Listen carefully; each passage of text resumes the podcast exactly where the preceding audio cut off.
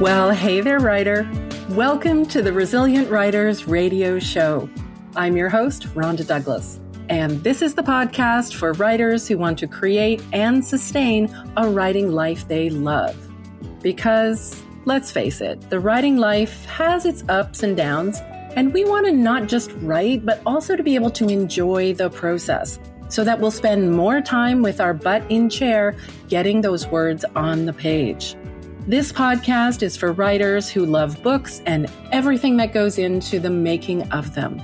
For writers who want to learn and grow in their craft and improve their writing skills. Writers who want to finish their books and get them out into the world so their ideal readers can enjoy them. Writers who want to spend more time in that flow state. Writers who want to connect with other writers to celebrate and be in community in this crazy roller coaster ride we call the writing life.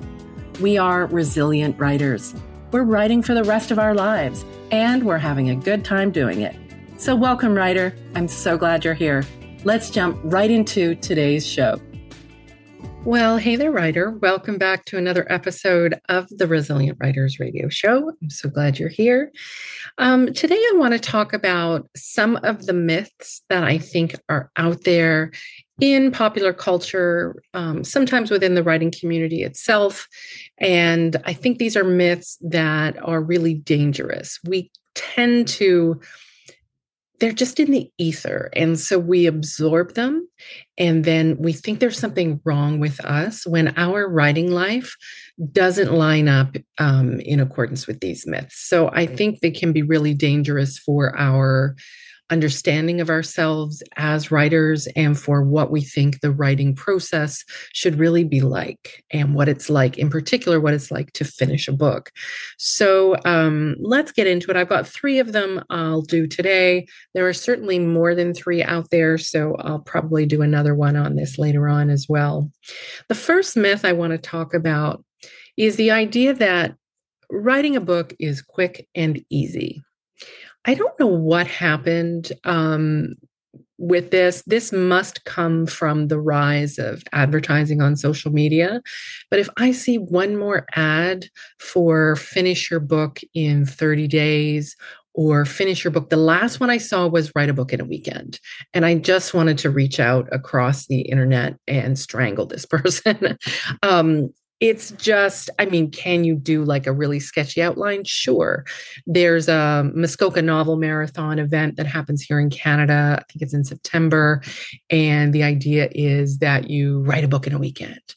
I mean come on. That is night and day writing and it is um, often the case that the books that come out of this are frankly either A, not finished, or B, not very good. They're very sketchy. There's a lot more exposition than there is showing, than there is deep scene work.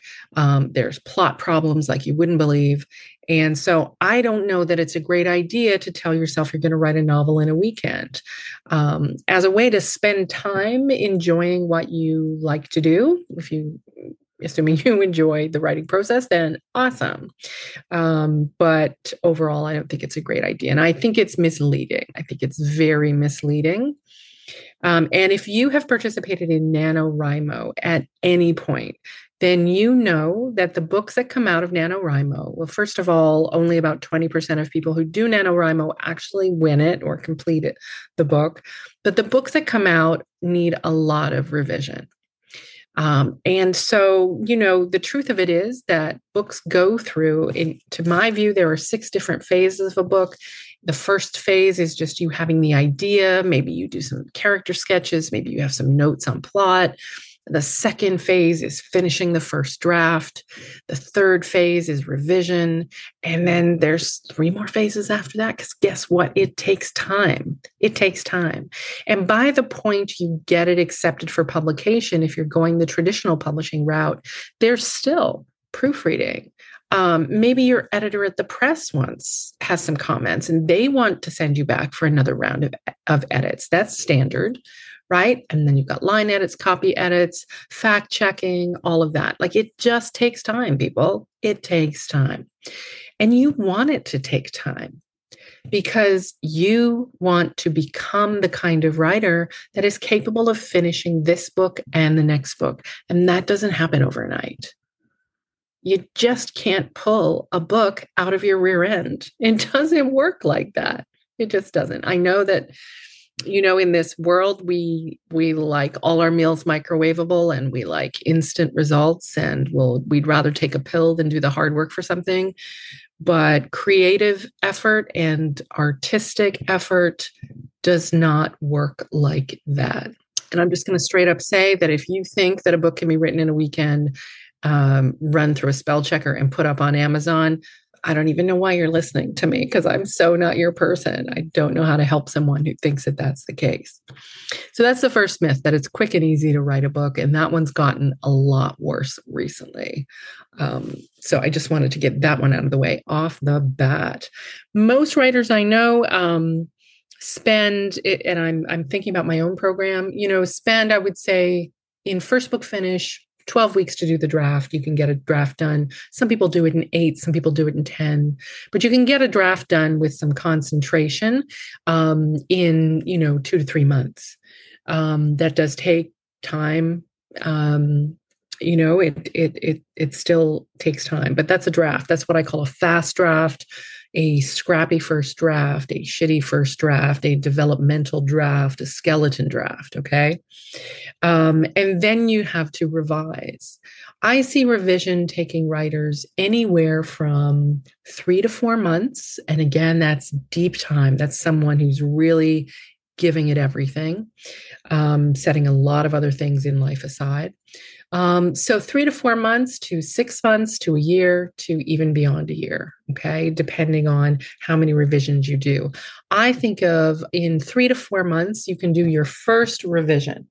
That's the revision where you're revisioning the book as a whole and making sure the structure is more or less working, the, there are no big holes, and the story is more or less down on paper as you want it to be. And at that point, um, you are uh, you know, you're ready to send it for feedback, either to beta readers or to an editor, and then you're going to do more work on it, right? So there's actually, we say revision, but we really mean revisions. So see myth number one, it ain't so quick and easy. um, so that's that's myth number one that that books are just not quick and easy to write and that's assuming you know, a lot of people think, okay, I finished the book. Let me, you know, get it out into the world. Well, if you're going to go the traditional publication route and you're going to seek an agent, that can take six months, a year, even longer. Then the agent, maybe they want you to edit the book and you're back into it again. And then they send it out, and that takes a while. Things are slow these days in the publishing world.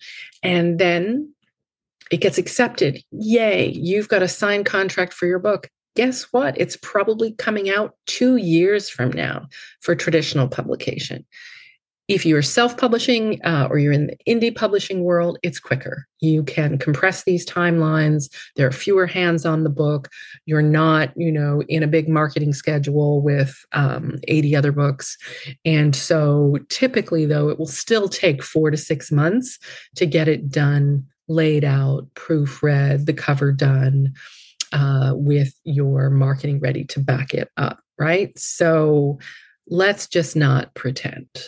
Let's stop pretending that writing a book is quick and easy. Now, some of you are thinking, I never thought writing a book is quick and easy. Good for you. You've got your head screwed on right and you know what you're doing. Okay, myth number two. Myth number two is something we get a lot that we pick up a lot from Hollywood movies. So this is Picture Jo from Little Women. She is writing her novel. She's up in her freezing attic. She's wearing those fingerless gloves and she's got a shawl on. And uh, she's working away, working away. And you know, her fingers are ink stained and she's laying down pages. Go, Jo. And she's alone. And so the myth is that books are written alone.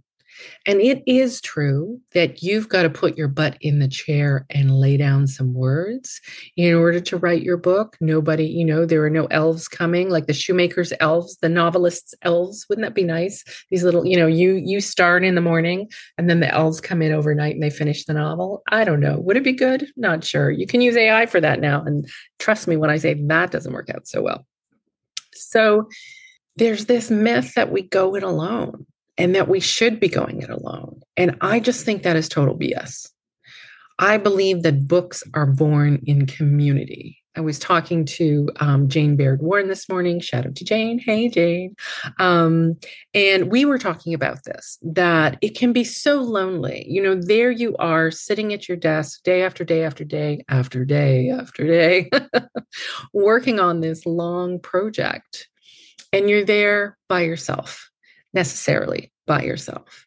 But there's something about, even though other writers can't write your book for you, there's definitely something about you knowing that you're in it with others and that you have people to talk to in your life who know what it's like when you get that rejection from a literary magazine or when today's session didn't go as well as you hoped it would or when the progress is slow or when the progress is great and you feel really good about it, right? Or you've got a new idea, you're thinking about restructuring it.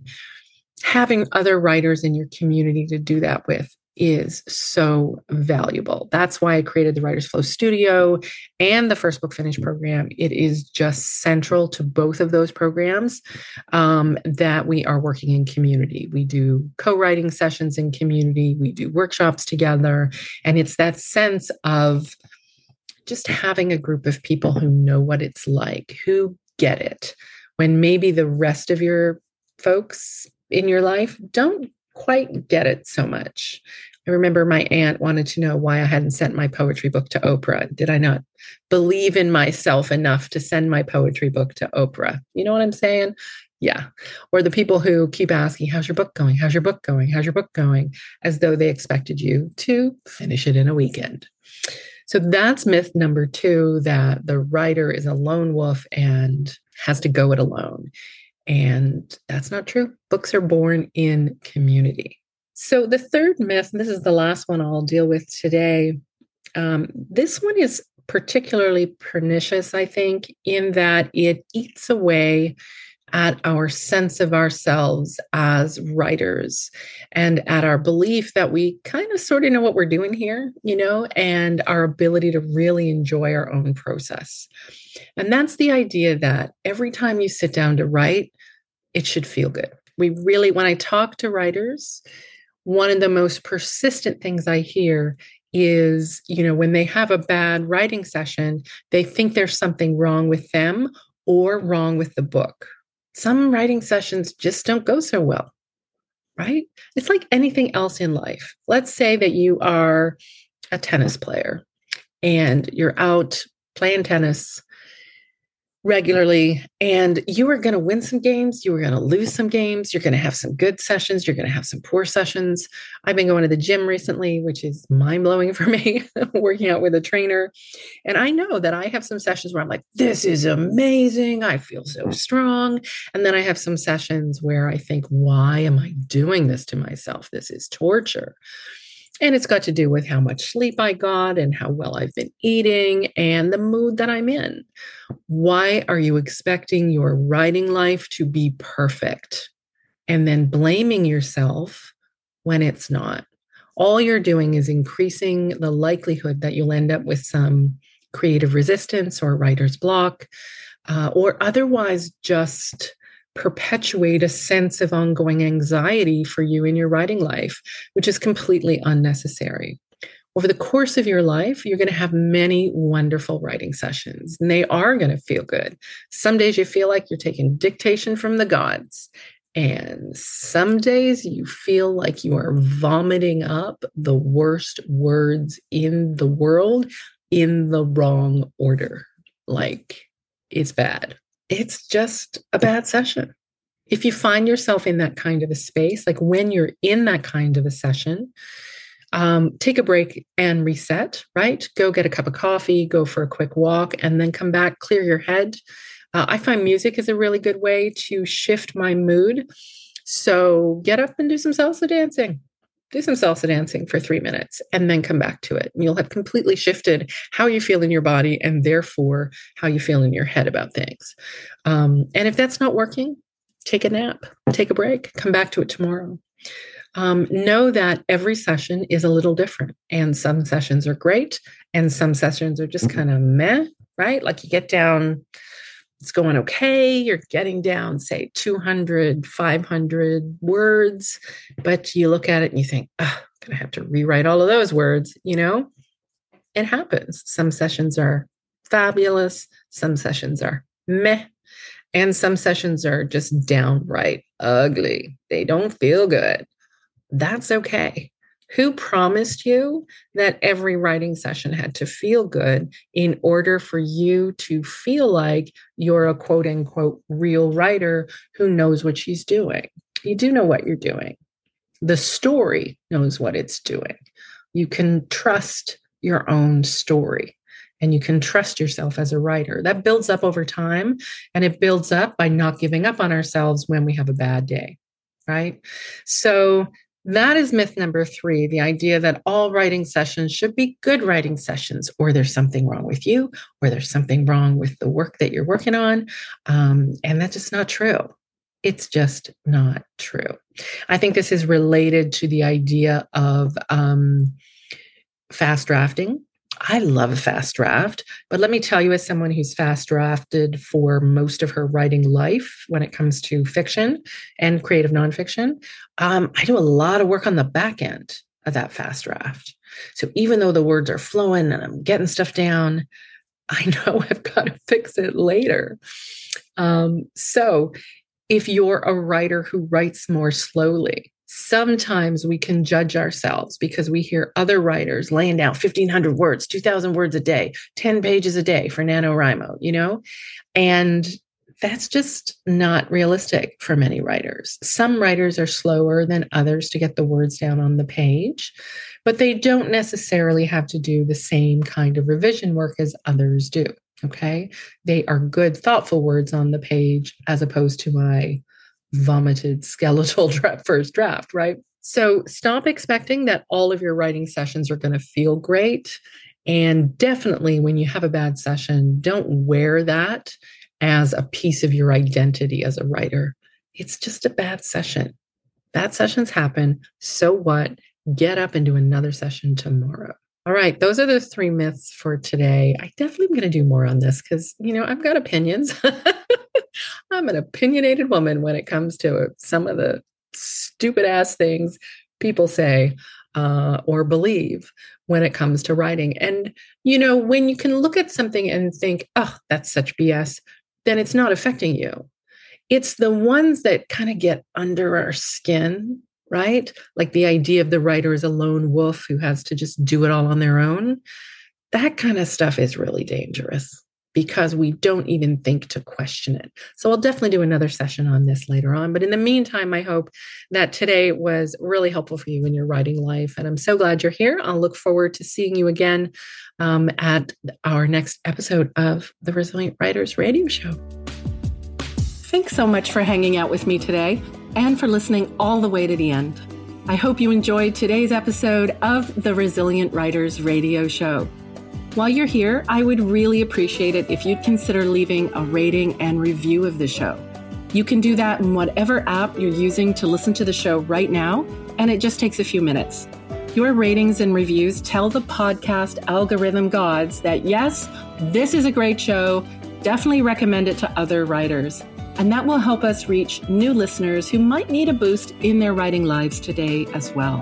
So please take a moment and leave a review. I'd really appreciate it, and I promise to read every single one. Thank you so much.